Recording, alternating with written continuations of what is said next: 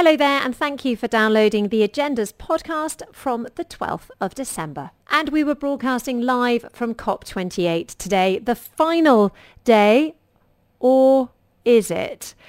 Because we had all the breaking stories from the talks, which have entered their final hours. But so far, the draft text has been met with dissatisfaction from most quarters.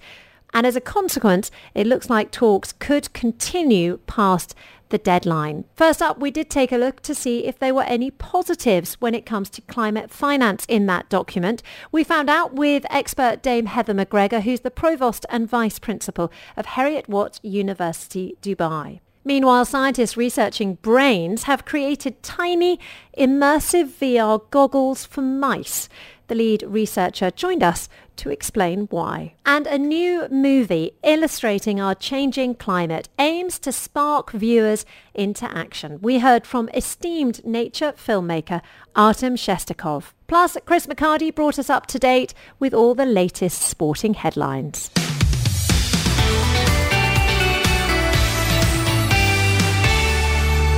Hello there. Yep, welcome back to the programme. Welcome back to COP28, where we're broadcasting live from the Blue Zone here at Expo City. Now, a draft text released overnight by the COP28 negotiating team here in Dubai has unfortunately been met by a storm of protest by policy analysts and government leaders alike. The EU has been particularly vociferous, with Wopke Hoekstra, who is the EU's Climate Czar Commissioner, describing the document as disappointing and a long way from what was needed. Others have pointed out some positives in the text, and analysts have reminded onlookers that there is still time for more progress as negotiations are set to continue for the rest of the day here at Expo City. And certainly it does feel like that is what is going on here, because there was set to be a series of press conferences this morning, none of which are now set to take place. So we are slightly flying in the dark right now. On the Business Breakfast, you might have just heard, we were all trying to decide whether or not it was a good thing that no one was talking to the press. Most of us thought it was a good thing. It sort of gave you an indication that they were still planning what to say, which means that maybe the sands are still shifting. And it is fair to say that it hasn't been all bad news when it comes to this 21-page document. Some analysts have also reacted positively to clauses on climate change. On climate finance. So has progress actually been made in that key sector? Let's find out with a rather important analyst, because joining me now to discuss that topic is investment banker and green finance expert Dame Heather McGregor. Now, she's the Provost and Vice Principal of Heriot-Watt University, Dubai.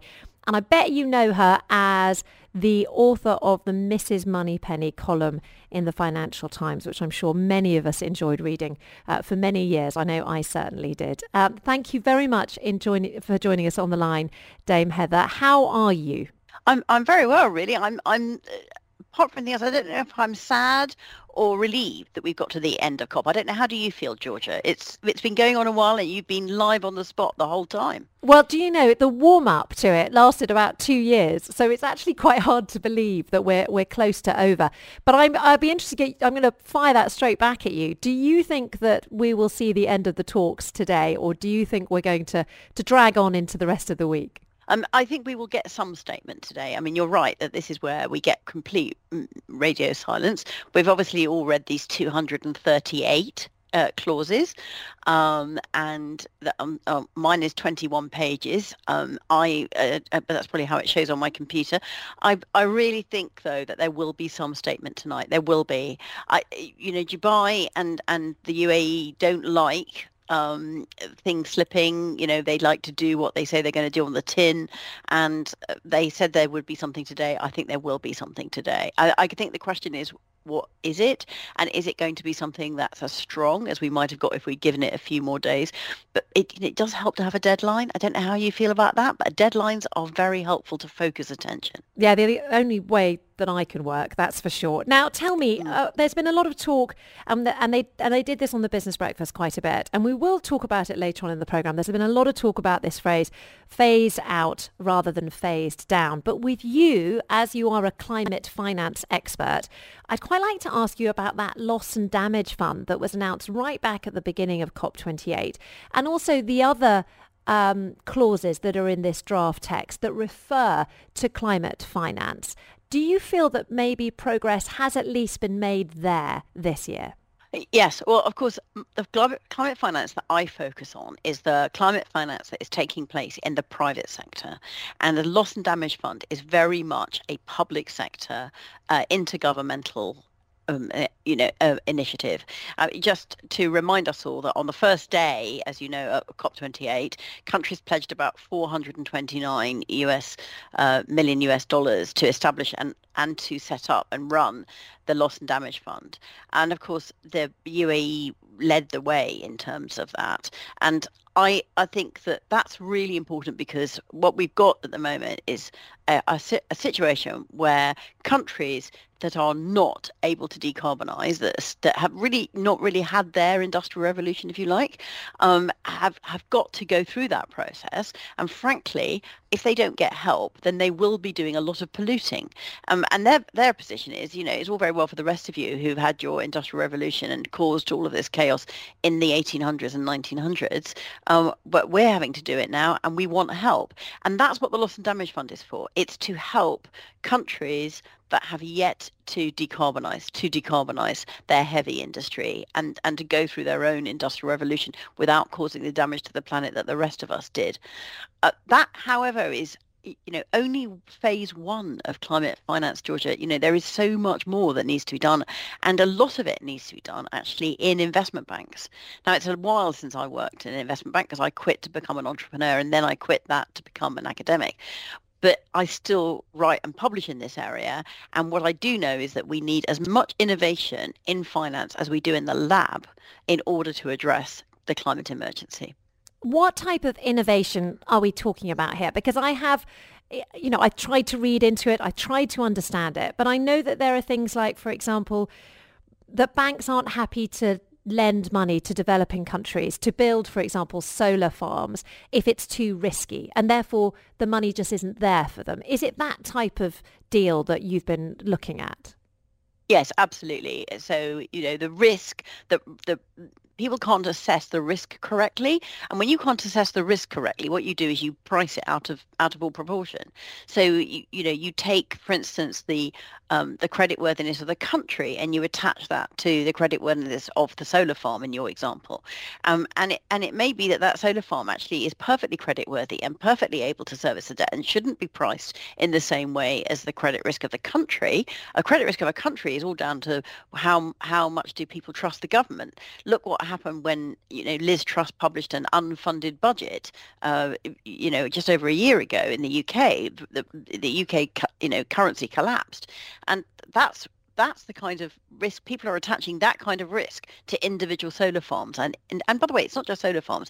They won't lend money to people building wind farms in the sea, or to more complicated things, hydrogen, for instance, or even to carbon capture and storage projects. And then you get down to the whole area of finance through carbon offset.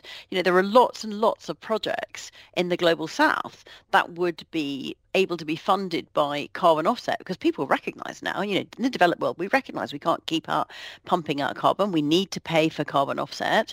And so a well-functioning carbon market, which, by the way, does not exist yet, is another innovation that we need. And this is what I mean by innovation outside of the lab as well as in the lab. Are those the types of things that are covered in this global stocktake draft text that everybody's working on at the moment, or are they considered sort of separate? No, this draft text is much more fundamental than that. This draft text is looking at what I was saying at the beginning, that things like the Loss and Damage Fund, yeah, the kind of the work that the supranationals will do, things that are effectively IMF type activity, intra-nation, intergovernmental activity. Of course, this is the great joy of COP. It brings together, and this COP brought together more heads of state than any other, not just any other COP, any other global event. We should be incredibly proud that happened in the UAE.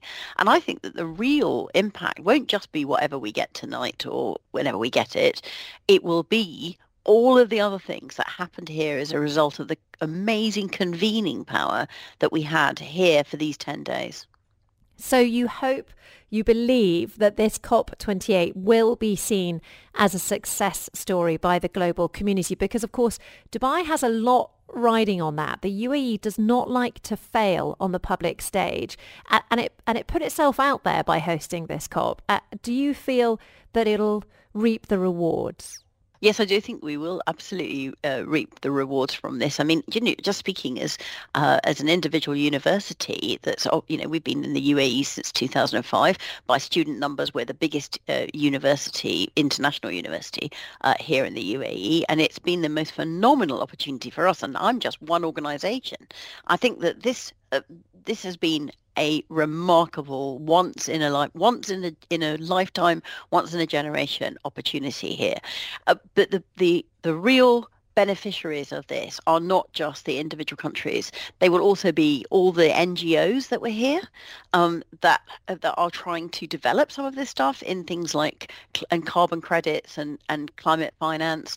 I mean, the size of the climate finance building in the Green Zone was, I think, an indication of how important this is. It's not, you know, as I said, it's not just in the lab. And what was going on and the discussions that were going on in there were not just about the things in this stock take. They were also about some of the private sector activity that needs to take place and some of the regulation. We need global regulation of things like the carbon credit activity. We need global regulation of green bonds. That's another area I look at, is the taxonomy. What somebody calls a green bond in one country and one industry is different to what somebody calls a green bond in another country. And we need consistent definitions so that people understand what they're investing in. And only then, I think, will we see the release of serious investment, private investment. And governments can only go so far. If you want to really fund something, you need to release private investment. Really interesting stuff there. Thank you so much for joining us on the programme today. Dame Heather McGregor there, Provost and Vice Principal of Heriot-Watt University, Dubai, giving us a bit of an insight into the various different facets of this COP28 conference. It's not just going to come down to that final text, that final global stocktake text. In fact, a lot more has been going on the sidelines, and some of it even possibly more important. Dame Heather, thank you very much indeed for your time. Thanks for joining us on the agenda. And no doubt this is a conversation that can run and run. Certainly we need to get into that green bond subject in some more details. From Expo City, Dubai, this is The Agenda on Dubai Eye 103.8. Live at COP28, the world's largest climate conference. Hello there and welcome back to The Agenda. Yep, broadcasting to you live from COP28, but we aren't just going to be talking about COP stuff. Although I have to admit there's going to be quite a bit of it on the show today, because we are entering the final hours of negotiations right here in Dubai. But we are now going to turn our attention to something completely different, because a new survey published by Road Safety UAE shows about a third of parents still do not own a proper child seat. And that is despite a major campaign by Dubai police to educate parents about their legal obligation to buckle up their children. Now, the authorities announced that in Dubai, 2 children have died this year and a further 45 were seriously injured in 47 traffic accidents where children were involved. And joining me now to discuss what I have to say, I find very confusing. It's a complete conundrum to me as to why people wouldn't want to make their children safer in cars. But joining me now to tell me why parents aren't obeying the law is Thomas Edelman. He is Managing Director of Road Safety UAE. Thomas, it feels extraordinary to me every single time I do this interview with you, because every single time I am dazzled that people are disobeying the law and the laws of physics, you know, and the laws of parenthood. You know, surely everyone wants to keep their children as safe as possible. And the evidence is just overwhelming. Why aren't parents putting their children in seatbelts here? Good morning. I hope you're well. I hope everybody else is well. Yes, absolutely. This is the key question. I mean, we know it's the law. We know we have the holistic seatbelt law in place since 2017. And still people do not obey to the law. And parents don't buckle up their children. Parents don't have the proper restraint systems. Now, as I just said, I mean, about a third of parents, they do not own the proper restraint system for their children. So we went out and we researched, and the number one mention is that people are confused. So people say, parents say, I don't know which one to buy. Is it the front-facing one, the rear-facing one, what is Isofix, etc., etc. So point number one, with about 27%, is people don't know, parents don't know which seat to buy.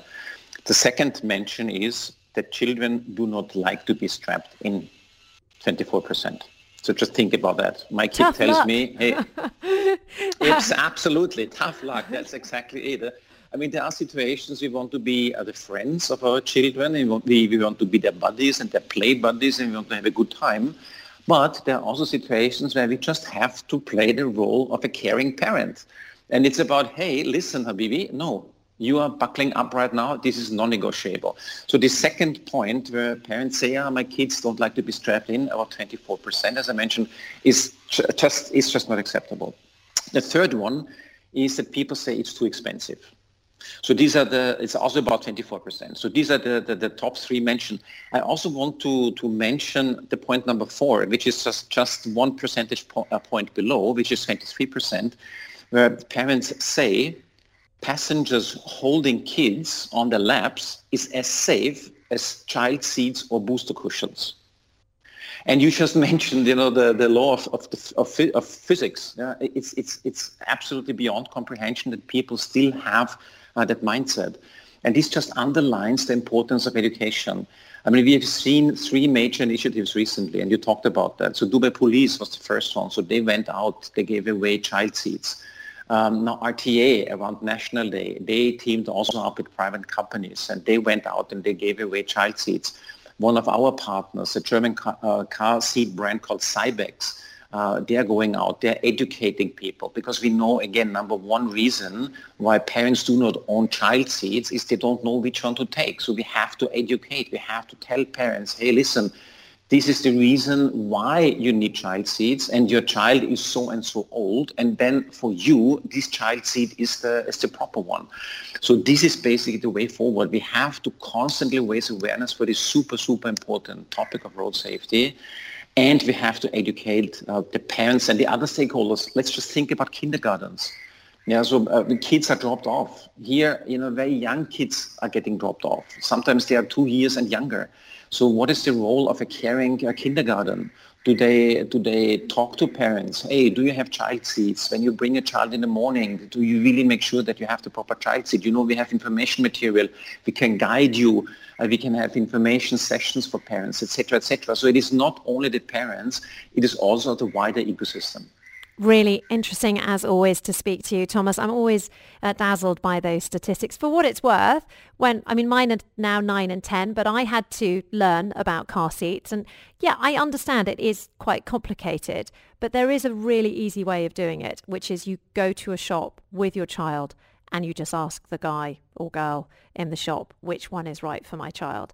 And simple as that. You then know, and then you can walk out with it. Incidentally, I've got 2 car seats that I don't use anymore because my children are now giant. So if anyone wants a free child seat for a baby under the age of 2, I've got them. They haven't been involved in accidents. That's the other thing. You're not meant to buy secondhand, but very few car seats have actually been involved in an accident. And so as a consequence, I'm sure they'd be absolutely fine. But yeah, if you're having trouble figuring out which one they should use, or you're having trouble figuring out, my youngest hated sitting in a car seat and he just had to get used to it. And ultimately, eventually, they do. From Expo City, Dubai. This is The Agenda on Dubai Eye 103.8. Live at COP28. The world's largest climate conference. I have to admit, a big focus on the programme today is going to be that draft text that was released late last night by the team here at COP28, by the negotiating team. However, we are also looking at other subjects making headlines around the world, because we're aware that not everything is around sustainability. And in fact, a slightly crazy science story caught our eye in the last few hours. I'll sort of summarise it to you in short. Scientists researching how brains work have created tiny immersive VR goggles for mice.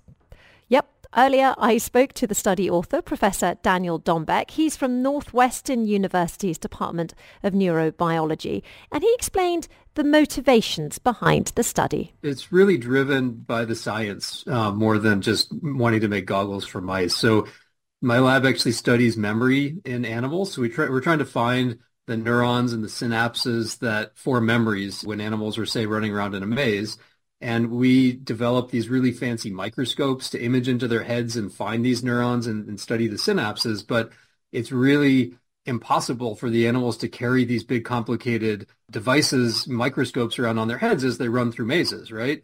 And so instead, what we thought we'd do is we hold the animal head still under the microscope, because these are like big tabletop microscopes, and then we have them run on a treadmill. But that's kind of boring, right, if they're just sitting there running on a treadmill. So we thought we should put virtual reality around them, try to immerse them in a virtual reality system. And so it was really out of the need to want to use these very fancy devices to study their brains that we had to come up with a creative way to get them to do behaviors like running through mazes. And so instead of running through a real maze with these goggles on, they can run through a virtual maze as they run on the treadmill. Then what they see through the goggles is this virtual reality maze that they're moving through.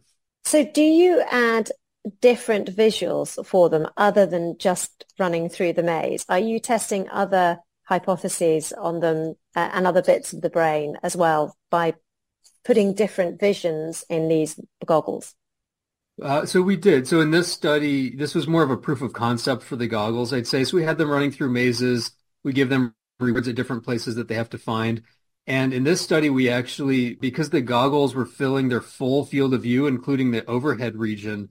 So this overhead region is actually really important for small animals. They monitor it with both of their eyes because, you know, they're afraid of things flying in from above trying to eat them, right? I think of an owl chasing a mouse. And so mice are always looking up above their heads. And so with these goggles, one of the things we thought we'd test was to generate an overhead looming stimulus in the virtual reality paradigm. And so just think of like a looming, like a disc getting larger and larger over the animal. And in a real environment, if we do that from an animal running around in our lab, if you do that, they freeze or they flee really fast.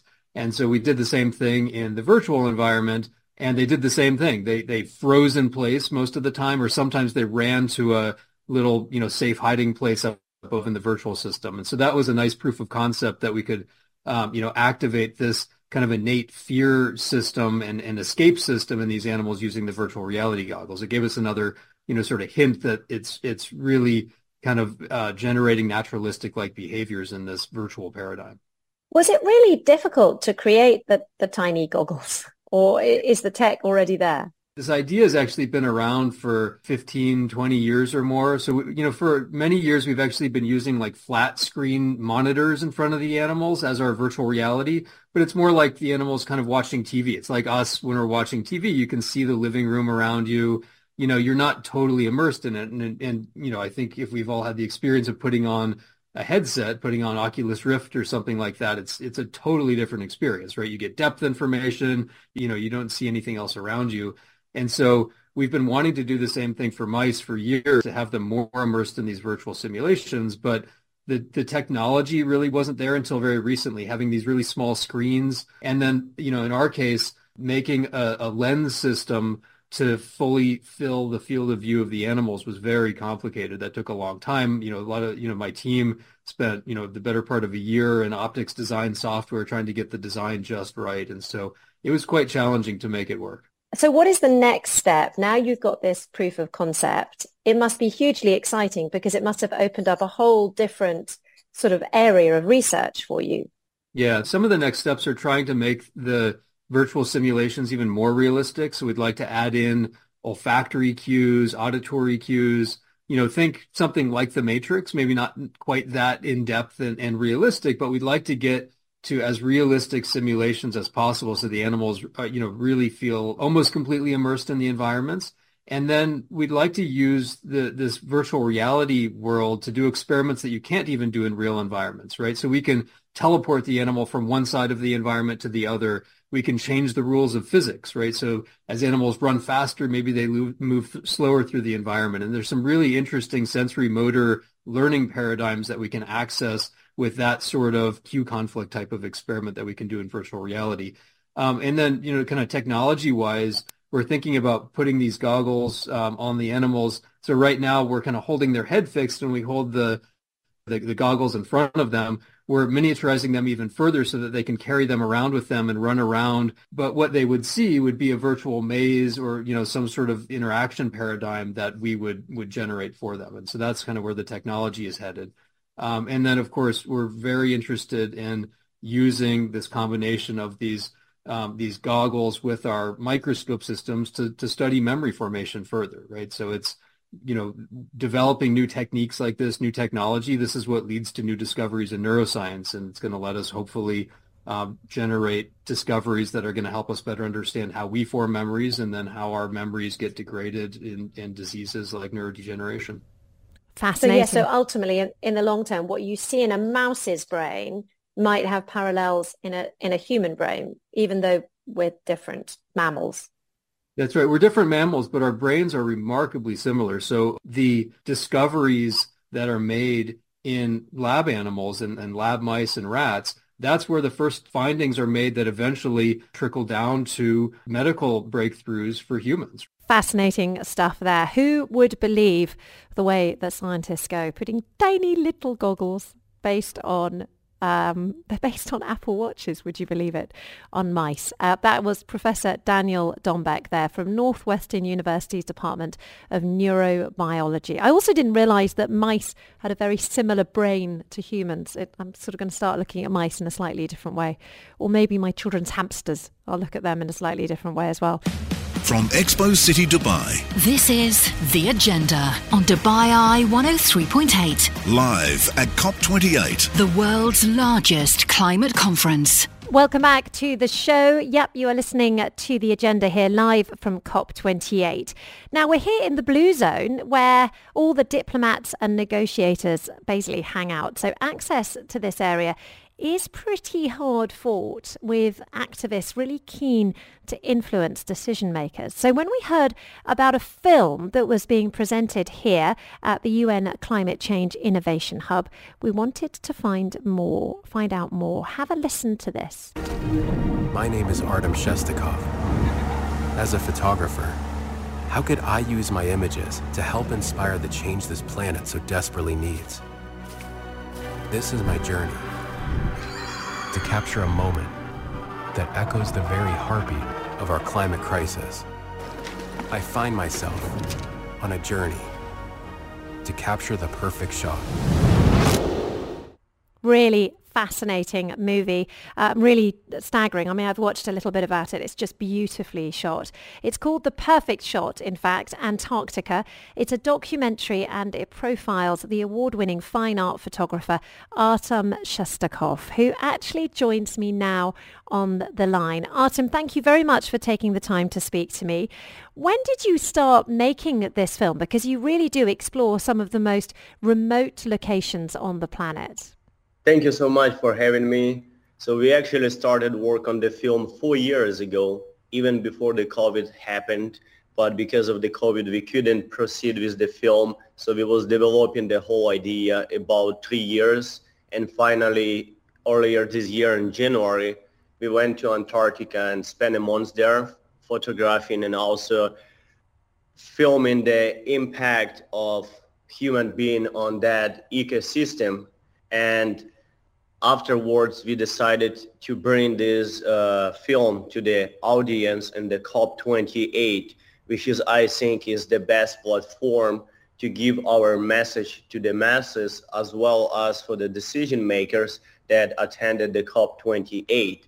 And this is just a beginning of bigger project, which is we're trying to film next year. It's going to be 7 episodes film, and we're gonna film 1 episode per continent. We want to show that film showing the climate change in the world, and which is highlights the butterfly effect of action taken anywhere in the planet that can affect other region. So basically, it doesn't matter where you live, what happened in Antarctica is affect us all. For instance, one of our producer, he is from Pakistan, and as we all know, very short times ago, the Pakistan suffered from very big floodings that displays more than 30 million people. So we're trying to show that we live on the one planet and doesn't matter what we do here can affect somebody else in the other side of the planet. You've worked as a photographer and as a filmmaker for many years. Were you always a keen environmentalist, or has it developed as part of your job?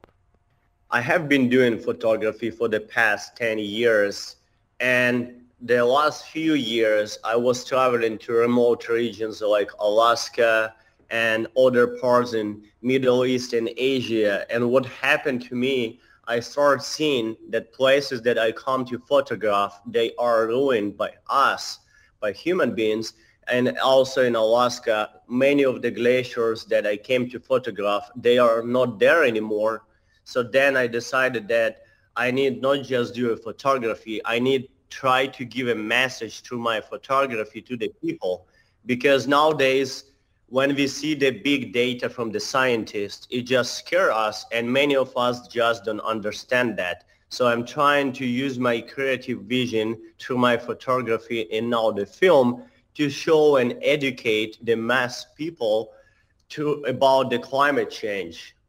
I have to say, having watched as much of it as I could last night before I needed to go to bed, it is visually incredible and certainly does elicit that feeling that you need to do something to save the natural world. So Artem, certainly you've got a convert here on the radio. So it was a really, really beautiful piece. Well worth watching. It's called The Perfect Shot, Antarctica. And you've just been listening to the award-winning fine art photographer Artem Shestakov, who is one of the people behind that film that was premiered right here in the Blue Zone at COP28. Artem, thank you very much for your time. Thanks for joining me on The Agenda on Dubai Eye 103.8.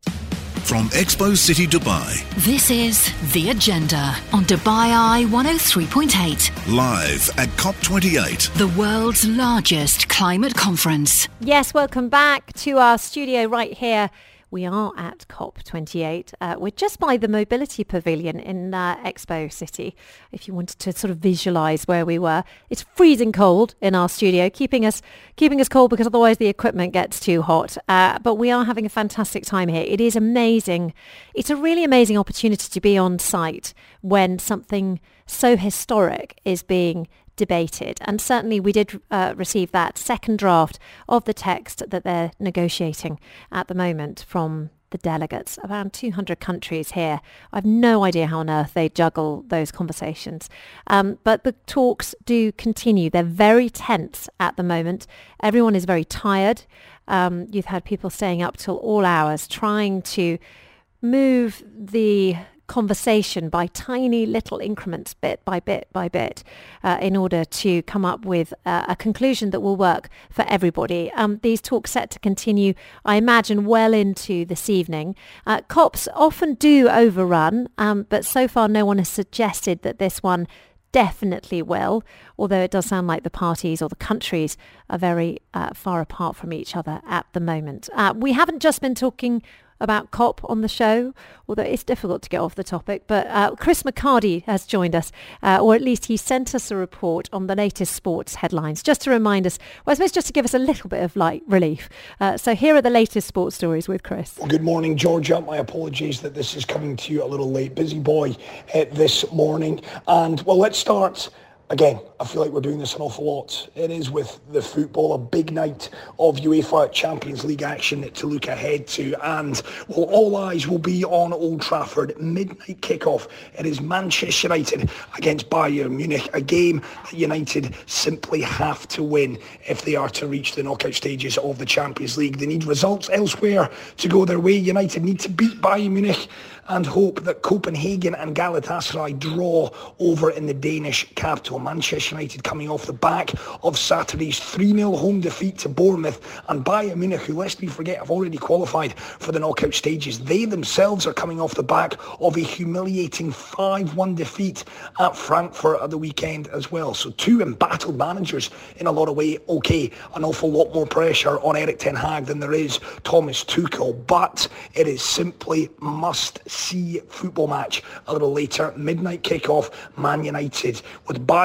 tonight right with Liverpool on Sunday. I'm not over-egging the pudding a little bit when I say Eric Ten Hag faces maybe the two biggest games of his managerial career to date, certainly as Manchester United boss. There are 7 other fixtures to look ahead to. Real Madrid, they are in the German capital of Berlin to take on Union Berlin, but of course Real Madrid safely into the knockout stages already. Expect Carlo Ancelotti to probably mix and match with his squad as he looks to keep players fresh heading in to this festive period. As for sport elsewhere, well, I can tell you that Rispa Pant, big news in the world of cricket, a man who of course we haven't seen on a cricket field, that serious car crash that he suffered December 2022. Delhi Capitals have confirmed that it looks as if he is on track to make his long-awaited comeback. He will skipper the side in next year's IPL, so that's a bit of great news out of the world of cricket. Loads more going on besides, but eyes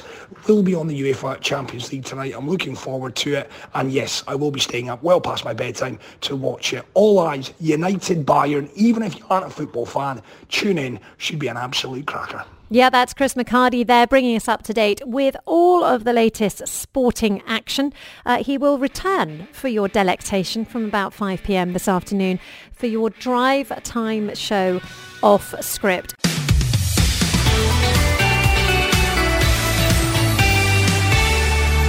The agenda is live Monday to Friday from 10am till 1pm.